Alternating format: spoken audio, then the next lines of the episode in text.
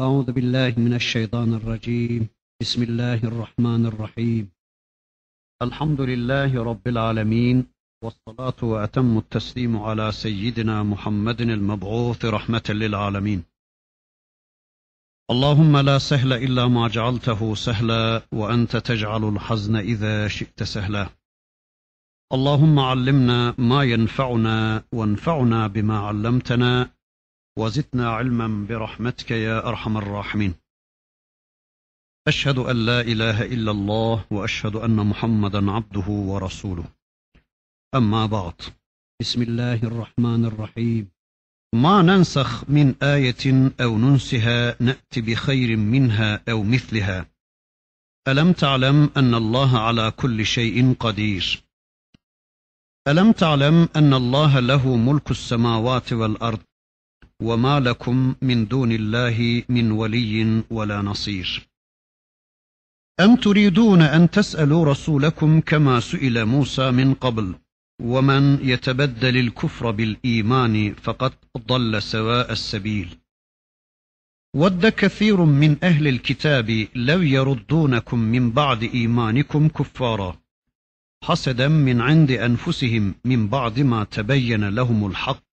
فاعفوا واصفحوا حتى يأتي الله بأمره. إن الله على كل شيء قدير. وأقيموا الصلاة وآتوا الزكاة وما تقدموا لأنفسكم من خير تجدوه عند الله. إن الله بما تعملون بصير. وقالوا لن يدخل الجنة إلا من كان هودا أو نصارى. تلك أمانيهم. قل هاتوا برهانكم إن كنتم صادقين. Bela men esleme veçhehu lillah ve huve muhsinun felehu ecruhu inde rabbih ve la havfun aleyhim ve la hum yahzenun. İla ahirihi sadakallahul azim. Geçen dersimizde Rabbimizin nesihle alakalı ayetlerini tanımaya çalışıyorduk. Nesin Kur'an'a geçmemiş, lafzan ve manen Allah tarafından korunma altına alınmamış vahiy bölümü olduğunu söylemiştim ve bu konuda da bir iki örnek vermiştim.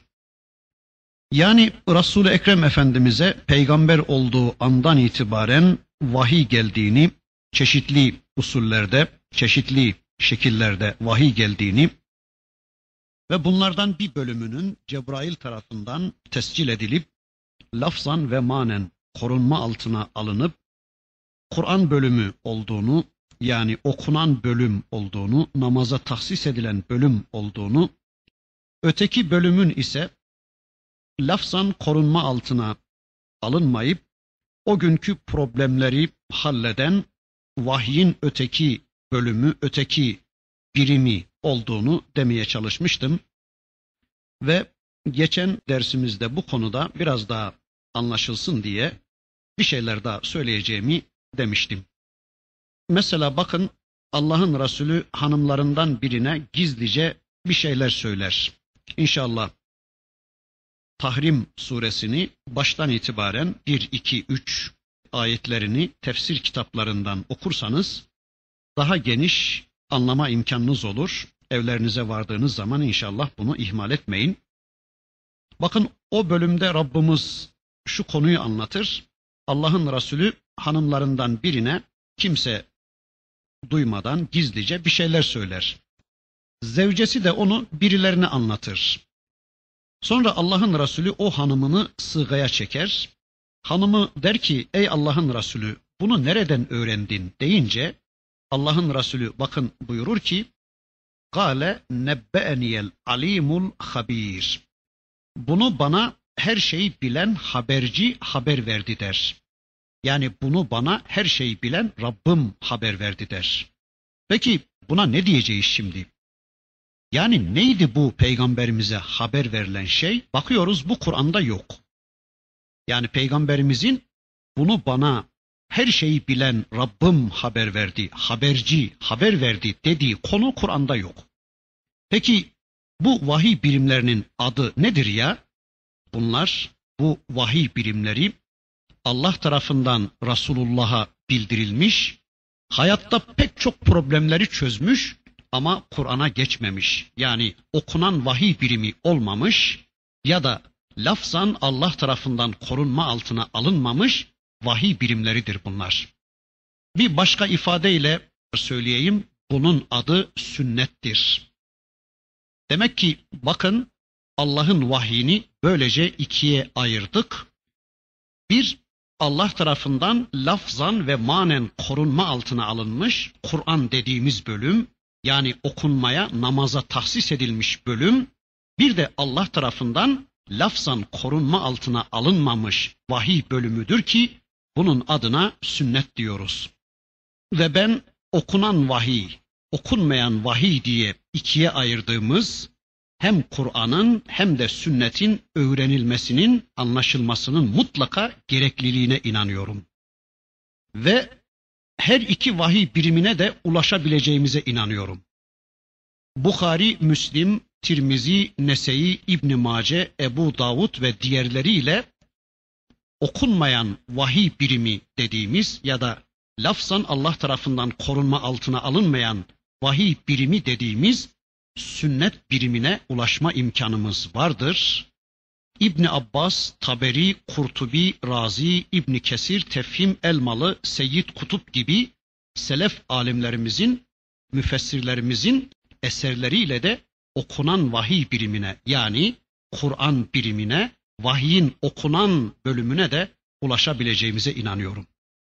Yani istedikten sonra her ikisine de ulaşabileceğimize ve ama mutlaka ulaşmak zorunda olduğumuza inanıyorum.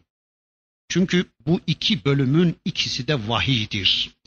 İkisi de dindir ve Müslümanlar olarak bizim için bağlayıcıdır bunlar. İşte Nesi bir de böyle anlamaya çalışıyoruz.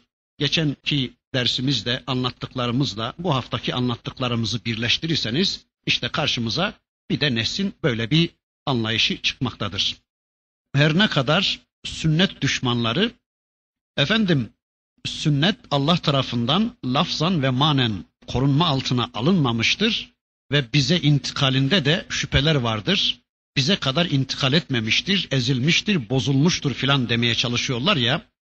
Şunu unutmayalım ki Peygamber aleyhisselam ümmet için örnekti. Allah buyurur ki benim peygamberimi örnek alırsanız, onun gibi yaşamaya, onun gibi olmaya çalışırsanız ben size kesin cenneti vereceğim diyor. Peki düşünüyoruz şimdi.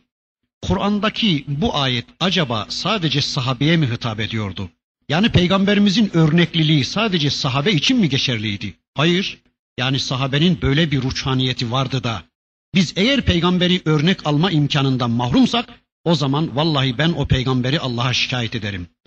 Ya Rabbi e nasıl bir peygamber gönderdin ki ona benzeyen sahabi, onu örnek alan sahabi cennete gidecek ama ben onu örnek alarak cennete gidemeyeceğim. Hayır. Peygamber bizim için de örnektir. O zaman şunu söyleyelim. Eğer peygamber benim için de örnekse ve peygamber aleyhisselam kıyamete kadar bütün insanlar için örnekse ve ben kendisine ulaşamayacaksam yani onun sözleri, onun sünneti ezilip bozulacak bana kadar ulaşmayacaksa örnek alamayacağım, hadislerine ulaşamayacağım, sünnetine ulaşamayacağım birini bana örnek gösterdiği için haşa Allah zalim olmaz mı? Öyle değil mi?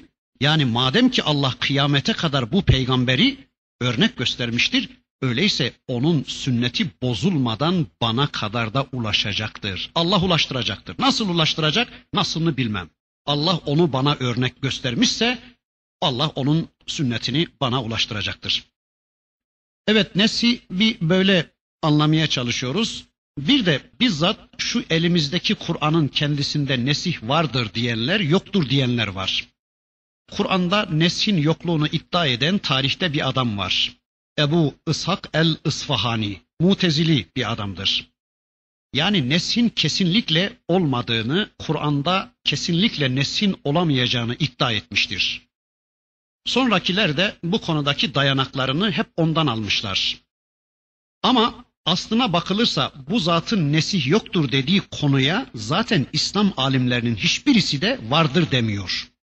Şöyle ifade edeyim. İslam alimlerinin nesih vardır dedikleri konuya da bu adam yok demiyor.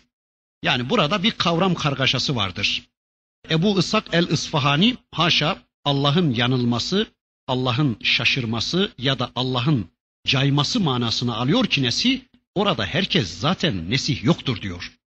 Peki nesih vardır diyenler hangi manaya vardır diyorlar ya? Allah'ın değiştirme yetkisi vardır diyorlar. Değiştirebilir Allah diyorlar, unutturabilir Allah diyorlar ya da tedriç uygulayabilir. Yani kimilerinin uygulamasını öne, kimilerinin yani kimi ayetlerin uygulamasını da sonraya alabilir Allah diyorlar. Bakın mesela Kur'an'dan bir örnek vereyim. Az ileride gelecek. Allah diyecek ki fevelli veçheke şadral mescidil haram. Peygamberim yüzünü mescidi haram tarafına döndür diyecek. Peki yani bu ayeti kerime Kur'an'da varken وَلِلَّهِ الْمَشْرِقُ وَالْمَغْرِبُ فَاَيْنَمَا تُوَلُّوا فَثَمَّ وَجْهُ اللّٰهِ اِنَّ اللّٰهَ وَاسِعٌ alim ayetiyle de amel edelim mi? Yani yüzünü ne tarafa dönersen dön Allah'ı orada bulacaksın ayetiyle de amel edelim mi? E, o ne solmuş demek zorunda kalmış insanlar değil mi? Yani kelam bitmiştir çünkü. Bu konuda uygulama böyledir. Yani öyle değil mi? İkisi de vardır Kur'an'da. İkisi de ayettir. Peki bu ikinciyle nasıl amel edeceğiz? Yani fevelli veçheke şadral mescidil haram ayeti dururken karşımızda bu ikinci ayetle yani yüzünü ne tarafa dönersen dön Allah'ı orada bulacaksın ayetiyle de amel edecek miyiz? Hayır. Öbürü bunu neshetmiştir diyeceğiz. Başka da çaremiz yoktur. Mesela bir zamanlar ileride gelecek Mescid-i Aksa'ya doğru yöneliyordu insanlar. Bu da nes olmuştur diyoruz. E, öyle değil mi? Yani müminlerin bir dönem Mescid-i Aksa'ya yöneldikleri kesindir. Biliyoruz ki Müslümanlar önce Kabe'ye doğru, sonra Mescid-i Aksa'ya doğru, daha sonra da işte tekrar Kabe'ye doğru dönmüşler. Şimdi yani insanlar önce Kabe'ye doğru namaz kılarlarken sonra Mescid-i Aksa'ya dönmeleri kendi kendilerine karar vererek olmamıştır değil mi? Yani kendi kendilerine dönmedi bu insanlar. Allah döndürdü onları. E Allah bu döndürmesini çevirdi bir daha yaptı Kabe'ye. E ne yapacağız şimdi? Yani ne diyeceğiz buna? Yani nasıl amel edeceğiz bununla? Çünkü Kudüs tarafına dönenler için onlarınki de doğruydu diyor Allah. Yani ben onların imanlarını zayi etmedim diyor. Yani onların dönüşü de doğruydu diyor. Peki madem ki Allah Mescid-i Aksa'ya dönenlerinkine de doğrudur diyor. E öyleyse şimdi biz de dönebilecek miyiz Mescid-i Aksa'ya? Hayır. Niye? E mensuhtur o bölüm, o hüküm diyoruz. Yani ne solmuştur artık o hüküm diyoruz. Bunu istediği kadar reddetsin adam. Yani istediği kadar nesih yoktur desin fark etmeyecektir. Sonunda bu gerçeği kabul etmek zorunda kalacaktır. Ama şöyle denirse ben de nesih yoktur diyenlerdenim. Mesela içkili iken namaza yaklaşmayın ayeti var mıdır Kur'an'da? Vardır. Peki bu ayet mensuh mudur? Evet mensuhtur. Peki amel etmeyecek miyiz bu ayetle? Elbette amel edeceğiz. E, hani mensuh demiştik? Nasıl amel edeceğiz bununla? Mesela adamın biri camiye geldi, baktık ki ağzında içki kokuyor. E hemen camiden çıkaracak mıyız onu? Hayır. Öyleyse mensuh değil bu ayet. Evet mensuh değil. Bakın adını biz koyuyoruz bunun. İster mensuh deyin, ister mensuh değil deyin fark etmez. O ayetler vardır Kur'an'da ve o ayetin izin verdiği kadar amel edelim demeye de hakkımız yoktur. Mesela içki yasaktır. İçkiliyken namaz da yasaktır. İçki içmek de yasaktır. İçkiliyken namaza yaklaşmak da yasaktır. Hangi ayete göre? Maide'ye göre. E bu ayete göre hani yasak filan değil ya. Hani burada içki içmeyin denmiyor. İçkiliyken namaza yaklaşmayın deniliyor. Yani böyle bir izin veriyor. Namazın dışında içilebileceğini anlatıyor diyemeyiz.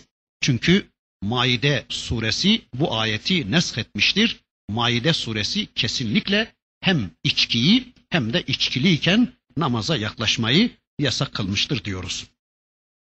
Bundan sonra bakın Rabbimiz Müslümanlara bir bu konuda sorgulama yapıyor. Bakara suresi ayet 108. Allah diyor ki Em turidune en tes'elu rasulakum kema suile Musa min qabl. Yoksa siz daha önce toplumunun yani İsrail oğullarının Musa'yı sorguya çektiği gibi peygamberinizi sorguya mı çekmek istiyorsunuz? Yoksa sizler daha önce toplumunun Musa'dan istediğini mi istiyorsunuz peygamberinizden? Ve onların Musa'ya sorduğu gibi mi sormak istiyorsunuz peygamberinize? Öyle yapıyorsanız bilesiniz ki bu küfürdür diyor Allah ayetin sonunda. Aslında sorular üç türlüdür. Birincisi yapma adına sorulan sorular, ikincisi anlama adına, öğrenme adına ve de yaşama adına yani amel etme adına sorulan sorular, üçüncüsü de yapmama adına yani kaçma adına sorulan sorular. Hani Bakara suresinin önceki ayetlerinde görmüştük. Bakara hadisesinde kaçma adına İsrailoğulları mazeretlerin arkasına saklanma adına çok sorular sormuşlardı Hazreti Musa'ya. Ya da aslında mesele istemek demektir. Sanki bu ayeti kerimesinde Rabbimiz şöyle söylüyor. Em turidune en tes'elu rasulekum kema suile Musa min qabl. Seele istemek demektir. Öyleyse Rabbimiz sanki şöyle diyor. Onlar peygamberlerinden çok şey istemişlerdi. Yoksa sizler de peygamberinizden onların yaptığı gibi çok şey isteyip onu bunaltmak mı istiyorsunuz? Yani peygamberinize çok sorular sorarak tıpkı İsrailoğullarının Hazreti Musa'ya yaptığı gibi peygamberinizin önüne barikatlar mı koymak istiyorsunuz? Peygamberinizi bunaltmak, daraltmak mı istiyorsunuz? Onun yoluna engeller mi koymak istiyorsunuz diyor Rabbimiz. Sonra da diyor ki bakın وَمَنْ يَتَبَدَّلِ الْكُفْرَ بِالْا۪يمَانِ fakat ضَلَّ سَوَاءَ السَّب۪يلِ Bu küfürdür imandan sonra. Bunu yaparsanız gerçekten yolunuzu sapıtmış olursunuz diyor Rabbimiz. Peki acaba şimdi bu ayetin üsttekiyle ilgisi nasıl oldu? Yani önce bir nesihten söz etti Rabbimiz, sonra da denildi ki hayrola Musa'nın kavmi gibi mi yapacaksınız? Demek ki insanlardan peygambere ve peygamberin getirdiği mesaja teslimiyetleri isteniyor burada. Yani Allah diler öyle yapar, diler böyle yapar. Buna sizler karışamazsınız. Sizler Allah'ın nasıl isterse öylece yapacağına inanın. Allah'a akıl vermeye kalkmayın. Şöyle yapmalıydın ya Rabbi. Şunları öne almalıydın ya Rabbi. Ya da işte önceki kitapları neshetmemeliydin. Önceki uygulamaları, önceki ayetleri kaldırmamalıydın. Bizler alışmıştık onlara demeye kalkışmayın. Allah nasıl yapmışsa ona öylece inanın. Yani peygamberin getirdiği mesajı kendinize göre anlamaya, kendinize göre ayarlamaya, uyarlamaya çalışmayın diyor Rabbimiz burada. Hani bir zamanlar Hazreti Musa'ya da toplumu öyle yapmıştı. Biz görmeden inanmayız demişlerdi. Bakara suresinin daha ilerlerine, önceki bölümlerine gidersek bunları hatırlayacağız. İşte biz savaşmayız, biz bu şehre girmeyiz demişlerdi. İşte onların Musa'ya yaptıklarını şimdi sizler de peygamberinize yapmayın diyor Rabbimiz. Bir de peygambere sorular sorarak onu yolundan engellemeye çalışmayın. Onu oyalamayın, onun önüne takozlar koymaya çalışmayın demekti bunun manası. Bundan sonra bakın Rabbimiz yine ehli kitabın bizimle ilişkisini ya da ehli kitabın Müslümanlara bakışını anlatmak üzere bizi onlar konusunda bilgilendirmek üzere Rabbimiz şöyle buyuruyor. Ayet 109. وَدَّ كَثِيرٌ مِّنْ أَهْلِ الْكِتَابِ لَوْ يَرُدُّونَكُمْ مِنْ بَعْدِ إِيمَانِكُمْ كُفَّارًا حَسَدًا مِنْ عِنْدِ أَنْفُسِهِمْ مِنْ بَعْدِ مَا تَبَيَّنَ لَهُمُ الْحَقِّ Ehli kitaptan pek çoğu gerçek kendilerine açıklandıktan sonra, gerçeğe ulaştıktan sonra nefislerindeki haset sebebiyle, çekememezlik sebebiyle sizi imandan sonra küfre çevirmek isterler. Yani bir taraftan kendi kitaplarının hükmünün kaldırıldığı haberi kendilerine ulaştırıldığı için bunun üzüntüsü yani Kur'an gelince son elçi Hazreti Muhammed Aleyhisselam gelince kendi peygamberlerinin, kendi kitaplarının hükmünün kaldırıldığı haberi kendilerine ulaştırıldığı için bunun gamı, kederi, üzüntüsü içinde öbür taraftan da Müslümanlara yeni bir kitap gönderilmesinin hasediyle yanıp tutuşan bu ehli kitap imandan sonra sizin de kendileri gibi küfre düşmenizi isterler. İmana ulaştıktan sonra sizin de kendileri gibi kafir olmanızı isterler. Zira adamların kendi dinlerine güvenleri, itimatları kalmamıştır. Ve şu anda Avrupalının yüzde doksanı ateisttir. Yani dine inanan insan bulmak gerçekten zordur bu adamların içinde. Bazı insanların çıkıp da Hristiyanlar dinlerine şöyle bağlı, böyle bağlı demelerinin hiç mi hiç aslı yoktur. Ben zaman zaman gidiyorum işte Avusturya'ya, Almanya'ya, Fransa'ya gidiyorum. Bu alçakları çok yakinen görüyorum. Yani bu adamlar işte dinlerine, imanlarına, kitaplarına şöyle bağlı, böyle bağlı demelerinin hiç mi hiç aslı yoktur. Bu adamlar aslında dinlerinin bozukluğunu, çürüklüğünü bildikleri için size haset ederler. Ve sizin de kendileri gibi küfretmenizi isterler diyor bakın Rabbimiz. Bakıyoruz tarih boyunca bu hep böyle olmuştur. Kafirler hep hakkın varlığından rahatsız olmuşlardır. Yani hakkın varlığına tahammül edememiş, sanki hakkı yok etmek için ellerinden gelen her şey yapmışlardır.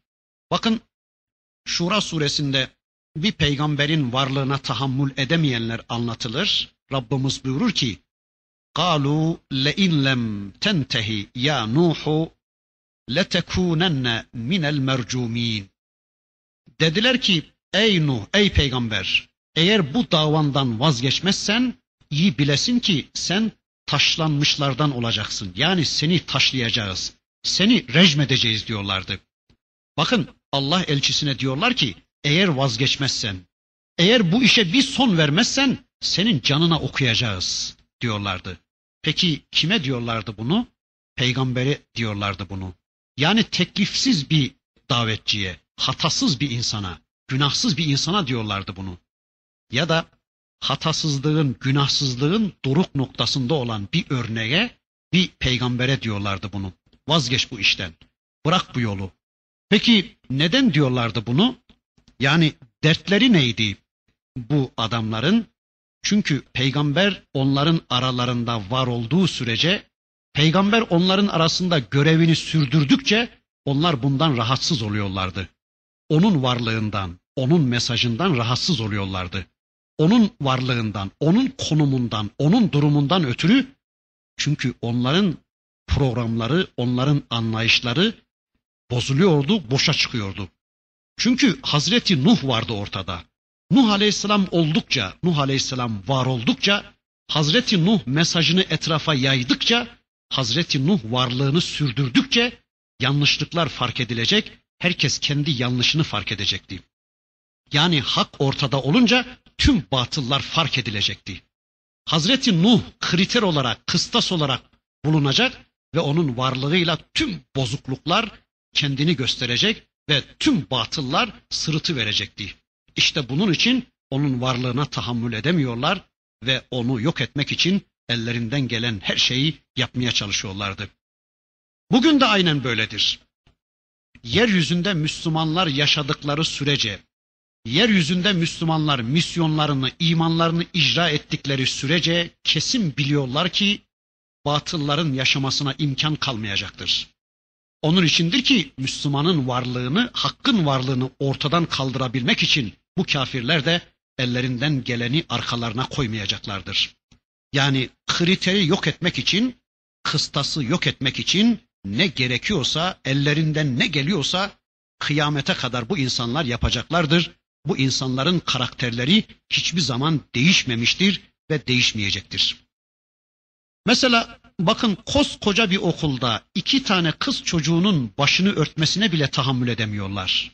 Yani düşünün şöyle bin öğrencisi olan bir okul düşünün iki tane kız çocuğu başını örtüvermiş. Diğerlerinin hepsinin başı açık işte böyle koskoca bir okulda iki tane kız çocuğunun başını örtmesine bile tahammül edemiyorlar. Niye? E ne olacak yani iki bin kişi açıkken ha iki tanesi de kapalı vermiş olsun. Ne olur bundan? Yo. O zaman o okulda açıkların varlığı anlaşılacak da onun için buna tahammül edemiyorlar.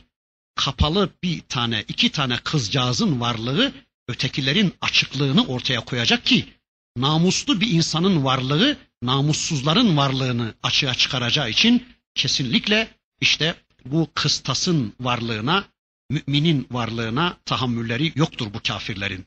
Hani ala rivayetin fi elsinetin nas anlatılır. Köyün birinde bir su çıkmış.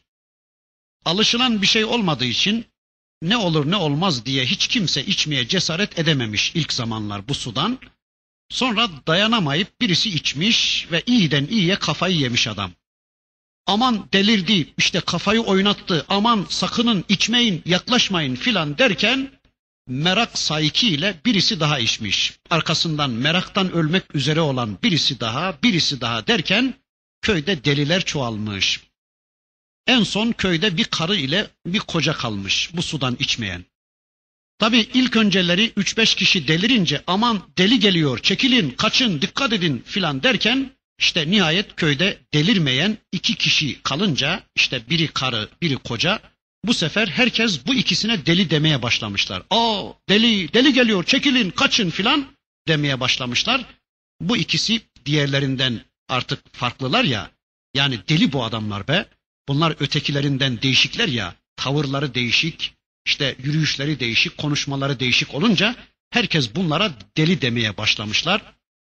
Bu karıyla koca günlerce sabretmişler bu hakaretlere. Sonra nihayet bir gün dayanamamış adam ve karısını çağırmış. Gel hatun demiş gel.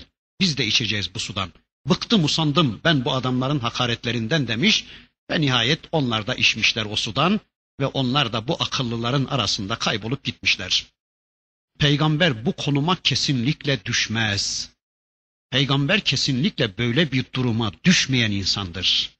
Yani bu insanların tamamı böyle düşünüyor. Bunların hepsi beni reddediyor. Bunların tamamı bana deli diyor. Öyleyse bunların hakaretlerinden kurtulabilmem için ben de bunlar gibi olayım demez kesinlikle peygamber. İşte bunun için yok etmeye çalışıyorlardı onu. En azından gel ey peygamber hiç olmazsa bir yıl sen bizim gibi ol, bir yıl da biz seninkine inanalım. Ya da hiç olmazsa arada şöyle bir bizimkine bir uğrayı versen. Ya da hiç olmazsa bizimkine dokunmayı versen olmaz mı? Yani bizim yolumuza, bizim davamıza, bizim inanışımıza, biz bizim işte giyinip soyunmamıza dokunmayı versen olmaz mı? Yani işitmeyi versen. Bizimkinin aleyhine konuşmayı versen. Sen kendininkini yaşasan ama biz de kendimizinkini yaşasak. Yani böylece kendilerininki hepten ortadan kaybolmayacak ya da kendilerininki de normal görülecek. İşte bu kafirler kendilerininki de normal görülecek noktaya gelene kadar Müslümanları yoldan çıkarmak için ellerinden geleni arkalarına koymayacaklar. Bunu bilmek zorundayız. Bunu unutmamak zorundayız. Bunun şuuruna vararak o karı koca durumuna düşmemek zorundayız. Yani herkes delirmiş diye biz de delirmeyi siniye çekmek zorunda değiliz. Yani herkes çıplanmış diye biz de işte anormal görmeye başladı bu toplum bizi diye biz de çıplanmak zorunda değiliz. Herkes şöyle şöyle davranıyor. Ne yapalım? Biz de onlara uymak zorundayız. Bu toplumda işte intibaksız ya da manyak konumuna düştük diye yolumuzdan, davamızdan vazgeçmemeliyiz. Tıpkı peygamber gibi, peygamberler gibi tüm insanlar aleyhimizde olsa da davamızda, yolumuzda sabit olmalıyız, sabit kadem olmalıyız. Bu Yahudi ve Hristiyanların derdi budur. Yani Müslümanları kendileri gibi kafir yapana kadar bu adamlar uğraşacaklardır. Bunu hiçbir zaman hatırımızdan çıkarmayalım. Şunu her zaman tekrar eder bu adamlar. Müslümanları Yahudi veya Hristiyan yapmak kesinlikle mümkün değildir. Binaenaleyh İslam ülkelerinde kesinlikle Yahudilik ve Hristiyanlık propagandası yapmayınız. Orada küfür propagandası yapınız diyorlar. Çünkü sağlam bir yerden çürük bir yere geçilmez. Sağlam bir yapıdan çürük bir yapıya geçmek gerçekten zordur. Yani bu adamları sakın Yahudilik ve Hristiyanlığa çağırmayın. Çünkü her ikisi de dindir. Yani terk etmeye çağırdığınız İslam da dindir, kabule çağırdığınız Yahudilik ve Hristiyanlık da dindir. Hak bir dinden batıl bir dine çağırmayın. Bu konuda kesinlikle muvaffak olamazsınız. Bunları dinsizliğe yani imansızlığa, küfre çağırırsanız o zaman muvaffak olabilirsiniz diyorlar. Yani bunu çok iyi biliyor alçaklar. Allah diyor ki bakın fa'fu vasfahu hatta ye'tiyallahu bi emrih innallaha ala kulli şeyin kadir. Allah'ın emri gelinceye kadar onları affedip bağışlayıverin. Onlardan geçiverin. Allah'ın emri gelinceye kadar İnnallaha ala kulli şeyin kadir. Şüphesiz ki Allah her şeye kadirdir. Yani onlardan vazgeçin.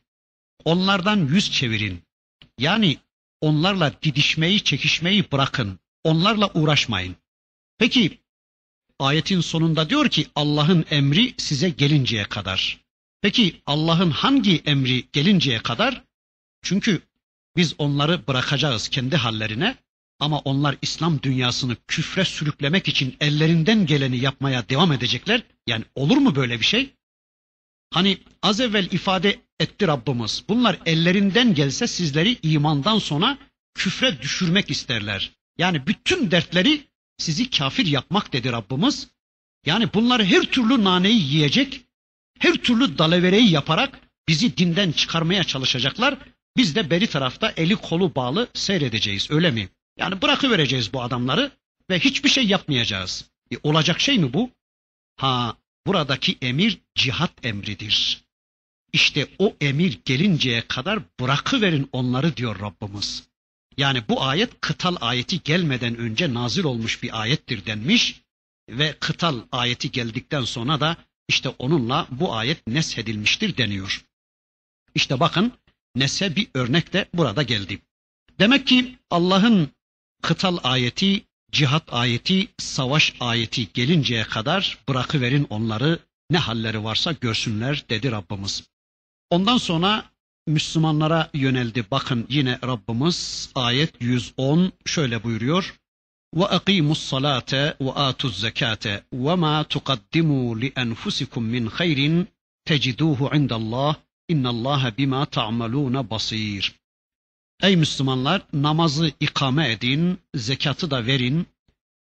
وَمَا تُقَدِّمُوا لِأَنْفُسِكُمْ min hayrin Kendiniz için önceden ne takdim etmişseniz teciduhu indallah sonunda onu Allah katında hazır bulacaksınız. İnnallaha bima ta'maluna basir. Şüphesiz ki Allah yaptıklarınızı görmektedir. Yaptıklarınızı hesaba katmaktadır. Bakın diyor ki Rabbimiz ve akimus salate ve atuz zekate. Namazı ikame edin. Namazın misyonunu, namazın fonksiyonunu gerçekleştirin. Yani namazı ayağa kaldırın. Namazı Allah'ın istediği biçimde ifa edin. Allah'la diyalog gerçekleştirecek biçimde namaz kılın, namazı böylece ifa edin. Hayatı düzenleyecek biçimde namazı ikame edin. Yani namazla Allah'tan aldığınız mesajla hayatınızı düzenleyin ve de zekatı verin. Yani zekatlarınızı vererek Allah'ın mallarınıza da karışma yetkisinde olduğunu kabullenin. Yani Allah'la münasebetinizi namazla, toplumla münasebetinizi de zekatla ayarlayın. Dilenci ifadesiyle söylersek hani ne isterseniz elinizle o gider sizinle diyorlardı ya.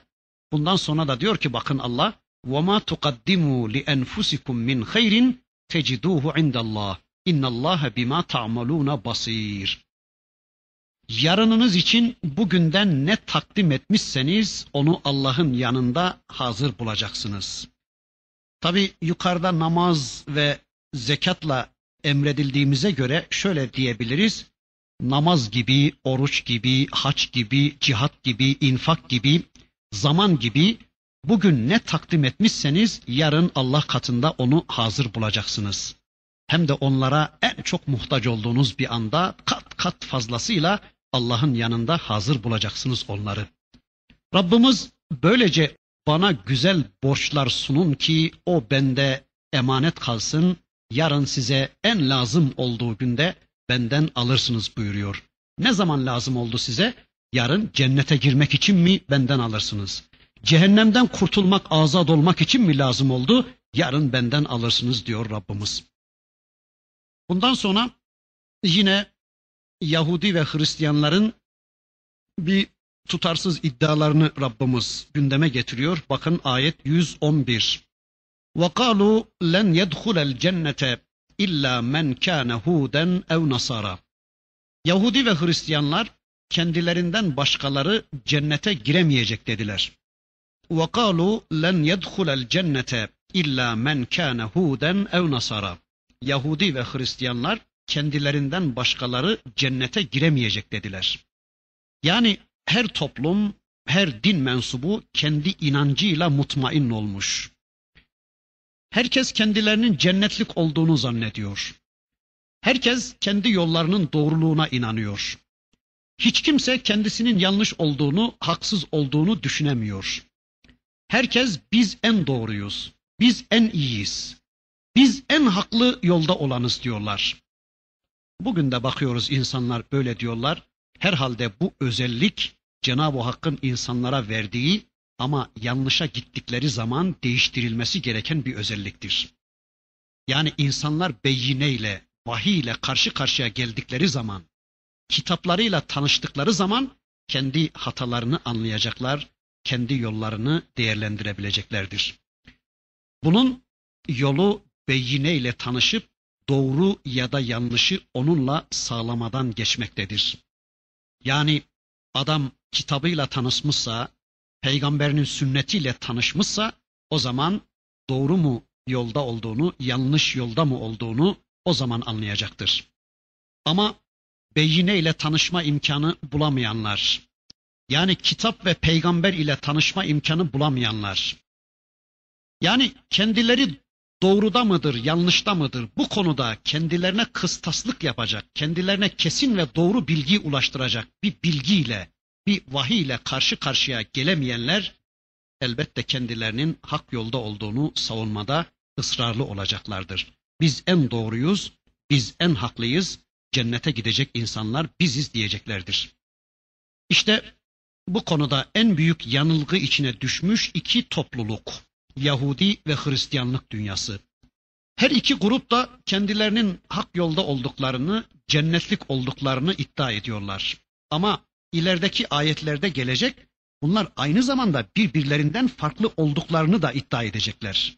Yani birbirlerini reddettiklerini, birbirlerini sapık yolda olmakla itham ettiklerini de göreceğiz.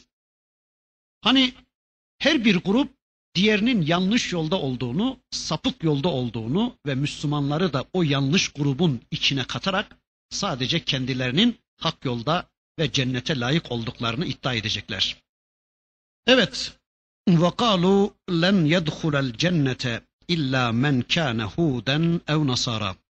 Yahudi ve Hristiyanlar diyorlar ki Yahudi ve Hristiyandan başkaları kesinlikle cennete giremeyecektir.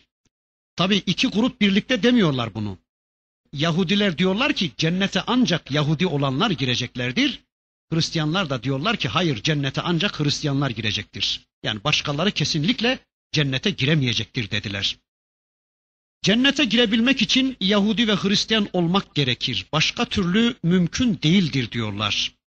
Bu konuda ellerinde hiçbir delilleri olmadığı halde böyle bir iddiada bulunuyorlar. Acaba bu konuda ellerinde gerçekten bir delil var mı yok mu? Bakın bu konuda delil kendisinden olan Allah buyurur ki tilke emaniyuhum. Bu onların ümniyelerinden başka bir şey değildir. Bu onların kuruntularından başka bir şey değildir. Yani kuru ve boş bir hayaldir bu. Bu onların kendi hülyaları ve temennileridir. Yani kendi kendilerine, kendilerini tatmin etmek için uydurdukları boş bir ümniyeden başka bir şey değildir bu. Yani kim demiş onlara bunu? Onların cennetlik olduklarını ve onlardan başkalarının kesinlikle cennete gidemeyecek olduğunu kim dedi onlara? Yani kim böyle bir taahhütte bulunmuş? Kim böyle bir garanti vermiş onlara? Ama bu sadece temenniyle olacak bir şey değil ki. Herhangi bir akideye, herhangi bir inanca, bir düşünceye sahip olabilmek için vahiy ölçüdür. Yani bu konuda bir kanaate, bir inanca sahip olabilmek için Allah'ın kitabı ve Resulünün sünneti ölçüdür. Yani vahyi baz almak gerekir. Öyleyse bakın Allah diyor ki kul hatu burhanekum in kuntum sadıkin. Onlara de ki peygamberim eğer doğru söylüyorsanız, eğer sadıksanız hadi bakalım delillerinizi getirin.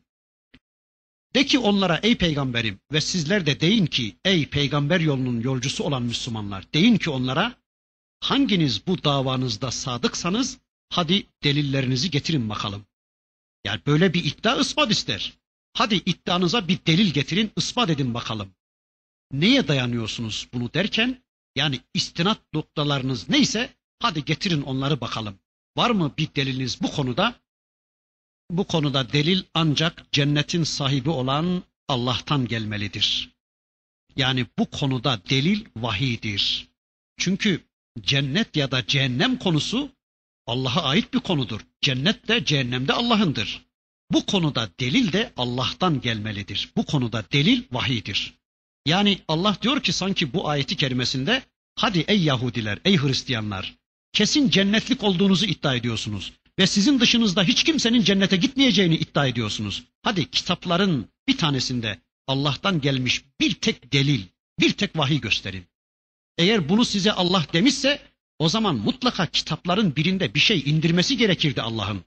Değilse sizinle direkt konuşması da mümkün olmayacağına göre hadi bir delil getirin. Ama bakıyoruz kitapların hiçbirisinde bu Yahudiler, bu Hristiyanlar kesinlikle cennete gidecekler diye ne bir ayet vardır ne bir tek cümle vardır.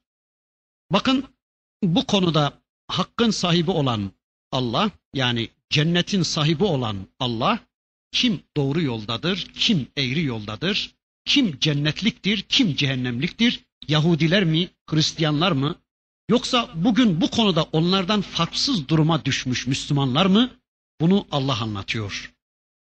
Bugün gerçekten çok karmaşa haline gelmiş bu konunun çok iyi anlaşılabilmesi için bu konuyu en güzel biçimde anlatan bu ayetleri çok iyi tanımak zorundayız.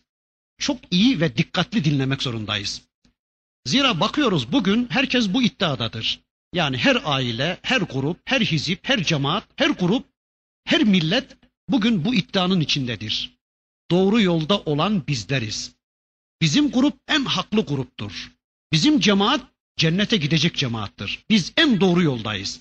Biz cennetin ta ortasına layık insanlarız. Öyleyse ayetin ifadesiyle söyleyelim.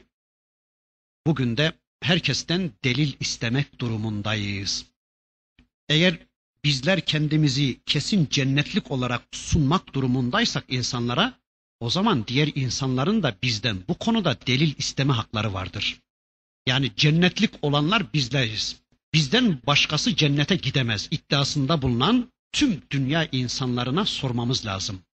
Eğer iddianızda samimiyseniz, eğer doğru söylüyorsanız, eğer sadıksanız hadi delillerinizi getirin bu konuda. Kim Rabbinden bir delil getirebilir ki bu konuda? Peki o zaman bu konuda delil nedir? Yani Allah ne diyor acaba bu konuda? Yani kimin cennetlik olduğunu söylüyor acaba Rabbimiz? Kimin haklı olduğunu, kimin haksız olduğunu söylüyor acaba Rabbimiz? Bakın onu dinliyoruz. Yani bu konuda delilin sahibi olan, cennetin ve cehennemin sahibi olan Rabbimizi dinliyoruz. Onun deliline kulak veriyoruz. Bakın Allah şöyle diyor. Bela. Hayır hayır. Mesele ne öyledir ne de böyledir. Yani ne Yahudilerin dediği gibidir mesele ne de Hristiyanların iddia ettiği gibidir mesele. Cennet ne onların ne de bunlarındır. Yani cennet böyle özel bir grubun, özel bir milletin değildir. Ya da işte sırf Hristiyan olanların Hristiyan olmalarından ötürü, sırf Yahudilerin sadece Yahudi olmalarından ötürü veya sadece Müslümanların sırf Müslümanız demelerinden ötürü Rabbimiz onlara cenneti garanti etmiyor. Bakın ne diyor? Bela. Hayır hayır. Men esleme vechehu lillah ve huve muhsinun. Her kim bir iyilik yapar da kendini Allah'a teslim ederse, yani her kim ki Allah için yüzünü lekeden salim tutar, nefsini şirkten temizleyerek ihlas ve samimiyetle Allah'a yönelirse, men esleme veçehu lillah. Kim ki ihlas ve samimiyetle Allah'a yönelirse, yani yüz aklı ve alın temizliği içinde Allah'a yönelirse, Peki yüz aklı ve alın temizliği ne demektir? Yüz aklı ve alın temizliği kişinin içinin ve dışının niyetinin ve amelinin temizliği demektir. Yani niyet temiz olacak, amel de temiz olacak. Bunlardan birisinin bozukluğu neticenin bozukluğu anlamına gelecektir. Mesela amel güzel, güzel bir amel ama niyet Allah için değilse ya da niyet Allah için ama amel sünnette yoksa yani Allah için niyet taşıyoruz ama işlediğimiz amel sünnette yeri olmayan bir amelse yine netice bozuk olacaktır. Öyleyse men esleme veçhehu lillah kim ki içiyle dışıyla Allah'a yönelir yani tüm hayatını Allah'a teslim ederse yani Allah için hayat yaşamayı kendisine temel prensip bilir, hayatının tümünde Allah'ın kulu olmaya karar verirse ya da iradesini Allah'a teslim ederek Allah'ın seçimini kendisi için seçim kabul eder. Yani hayatının tümünde Müslüman olursa, en doğrusu herhalde bu, hayatının tümünde Müslüman olursa, gecesinde Allah'a teslim, gündüzünde Allah'a teslim, karısı çocukları konusunda Allah'a teslim, malı konusunda Allah'a teslim, dükkanı tezgahı konusunda Allah'a teslim, yani hayatının tümünde Allah'a teslim olarak Müslüman olursa ve huve muhsinun ve de bu halinde muhsin olursa. Yani hayatının tümünde Allah'ı görmediği halde onu görüyormuşçasına Allah'ın huzurunda olduğunun şuurunda bulunursa her anının Allah'ın kontrolü altında olduğunu bilir ve böylece yaptıklarını Allah için yapar ve Allah'a layık olarak yaparsa işte böyle bir hayat yaşarsa Allah kontrolünde olduğunun bilincine ererse فَلَهُ اَجْرُهُ عِنْدَ رَبِّهِ وَلَا خَوْفٌ عَلَيْهِمْ وَلَا هُمْ يَحْزَنُونَ Onun mükafatı Rabbi katındadır. Onun mükafatı olan cennet Allah katında garantidir. Ve bunun kaybolması konusunda kesinlikle onun için ne bir korku ne de mahzun olma söz konusu değildir. İşte delil budur. İşte ispat budur. İşte bunlara Müslüman denir ve bu dine de İslam denir. Ve işte cennete kesinlikle girecek olanlar da bunlardır. Bunlardan başkaları asla ve kat'a değildir. Kim ne derse desin. Kim bu konuda hangi iddiada bulunursa bulunsun işte din budur, işte hayat budur, işte teslimiyet budur ve işte kesinlikle cennete gidecek olanlar da bunlardır. Allah diyor ki cennete Müslüman olanlar girecektir. Evet, ayet bunu anlattı. Cennete Müslüman olanlar girecektir. Biz inanıyoruz ki Hazreti Musa dönemindeki Yahudiler de Müslümandı ve onlar da gireceklerdir bu cennete. Ve yine inanıyoruz ki Hazreti İsa aleyhisselam dönemindeki Hazreti İsa'ya ve onun kitabına yani ona gönderilen İncil'e inanan Hristiyanlar da Müslümandı ve onlar da cennete gireceklerdir. Ve yine Hazreti Muhammed Aleyhisselam'a ve onun şahsında tüm insanlığı kıyamete kadar hidayete ulaştırmak üzere inen, Kur'an'a inanan ve onunla amel eden, onun istediği şekilde bir hayatı yaşayan ve onun gösterdiği yoldan giden Müslümanlar da cennete gireceklerdir. Ama bu kitabı tahrif eden, bu kitabı bozan veya bu kitaptan habersiz yaşayan, kitabına karşı nötr davranan, böyle bir kitap yeryüzüne ha gelmiş ha gelmemiş, fark etmez yaşayan veya bu ayetlerin gösterdiği yolun dışında hareket edenler de Allah korusun kesinlikle cehenneme gideceklerdir diyoruz. Bakın bu ayette cennete ancak Yahudi ve Hristiyanlar gidecektir diyerek Müslümanlara karşı güya birlikte hareket eden yani birlikte hareket ediyormuş gibi görünen bu insanlar bakıyoruz ki kendi aralarında da ihtilafa düşmektedirler. Yani sanki az evvelki sözleri kendileri dememiş gibi bakın bundan sonraki ayette de şöyle dediklerini Rabbimiz bize anlatıyor. Ayet 113. وقالت اليهود ليست النصارى على شيء وقالت النصارى ليست اليهود على شيء Yahudiler Hristiyanların dayandığı hiçbir şey yoktur dediler. Yahudiler Hristiyanların İrap'tan mahalli yoktur dediler. Hristiyanlar da Yahudiler temelsizdir dediler, köksüzdür dediler. Yani onların dayandıkları hiçbir şey yoktur dediler. Böylece her iki grup da birbirlerinin dinlerini kökünden çürütüp birbirlerini sapıklık, yolsuzluk ve dinsizlikle yani küfürle itham ettiler. Birbirlerini Allah korusun tekfir ettiler. Birbirlerini İrap'tan mahalli olmamakla itham ettiler. Rivayetlere göre e, Yahudi ve Hristiyanlar Resulullah'ın huzurunda tartışırlar. Tefsir kitapları bize bunu anlatır. Yahudiler Hazreti İsa'ya da İncil'e de küfrederler. Buna karşılık Hristiyanlar da Hazreti Musa'yı ve ona gönderilen Tevrat'ı reddederler.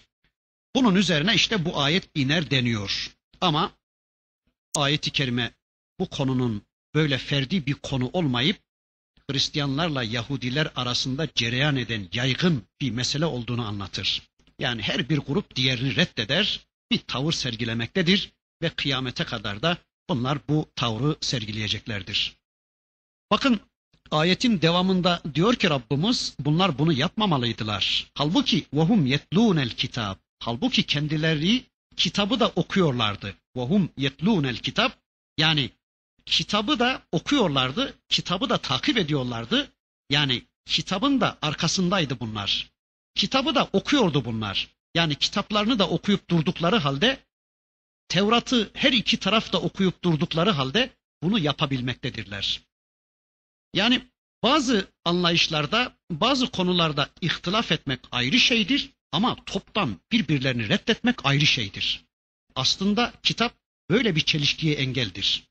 Yani kitap aslında bu tip ihtilafları ortadan kaldırmak için vardır. Öyleyse kitaba rağmen her iki taraf da yalan söylemektedir. Ayetin bu bölümünden böyle anlıyoruz. Yani vahum yetlûnel kitap, kitapları da var bunların, kitabı da okuyorlar.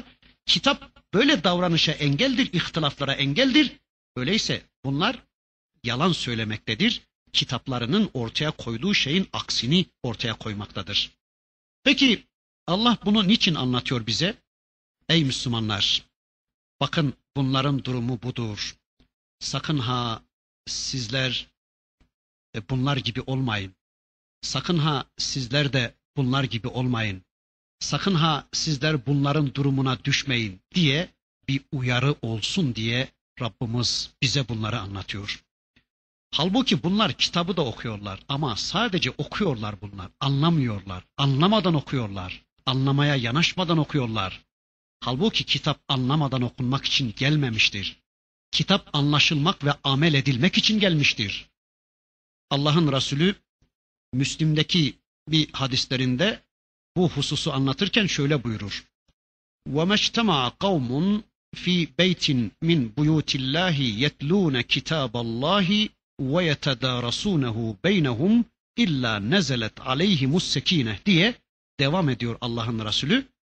Diyor ki bakın bir topluluk Allah'ın evlerinden birinde toplanır ve Allah'ın kitabını okurlarsa yetlûne kitaballah kitabı okurlarsa ama kitabı okumak da yetmez. Mücerret böyle anlamadan kitabı okumak da yetmez. Ve yetedârasûnehu beynehum. Ve de okuduklarını kendi aralarında ders haline getirirlerse, yani okudukları Kur'an ayetlerini anlama ve yaşama savaşı verirlerse, onlar üzerine sekinet inecek ve onlar huzura kavuşacaklardır buyurur. Evet, kitabı okumak budur işte. Ama bakın bunlar böyle yapmıyorlar da sadece okuyorlarmış. Yani anlamadan okuyorlarmış. Amele dönüştürme niyetinde olmadan okuyorlarmış. Mücerret böyle anlamadan, kavramadan, onunla amel derdi olmadan işte kır kır kır kır Allah'ın kitabını okuyorlarmış. Kitabı da okudukları halde kitabın kendilerinden istediği emirlerden habersiz olmalarından ötürü bu yamuk işleri de yapıyorlarmış. Tıpkı şimdi hepsi de kitabı okudukları halde, hepsi de kitaptan yana oldukları halde, her biri kitabın belli bir bölümünü bayraklaştırıp, her biri kitabın bir bölümüne sarılıp, kitabın bütününe teslim olmayı beceremeyen, hepsi de birbirlerinin aleyhinde olan, hep kendilerini haklı, hep kendilerini hak yolda görüp, karşılarındaki grupları yanlış yolda, batıl yolda gören Müslüman gruplar gibi. Öyle değil mi? Müslümanlar da aynen onların durumuna düşmemişler mi bugün?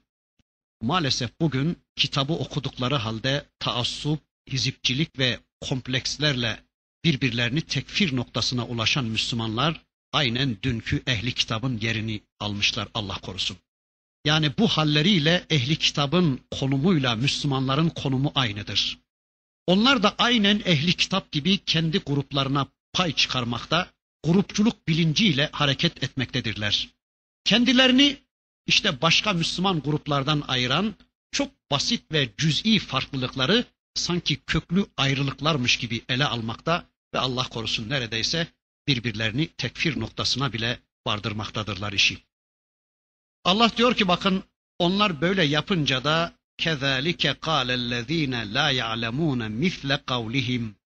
Yani Hristiyanlar böyle yapınca Hristiyanlar Yahudileri tekfir edince, İrab'da mahalli yoktur deyince, Yahudiler de işte Hristiyanları tekfir edince, küfürle itham edince, kezalike kâlellezîne la ya'lemûne misle kavlihim. Bilmeyen, bilgisiz cahiller de onların söylediklerinin benzerini söyleyiverdiler. Zamanın dolduğu konusunda bizi uyarmaya başladılar. İnşallah burada kesiyorum. Gelecek dersimizde bu ayet üzerinde de birkaç bir şeyler söylemek ve ondan sonra da Rabbimizin öteki ayetlerini tanımak üzere velhamdülillahi Rabbil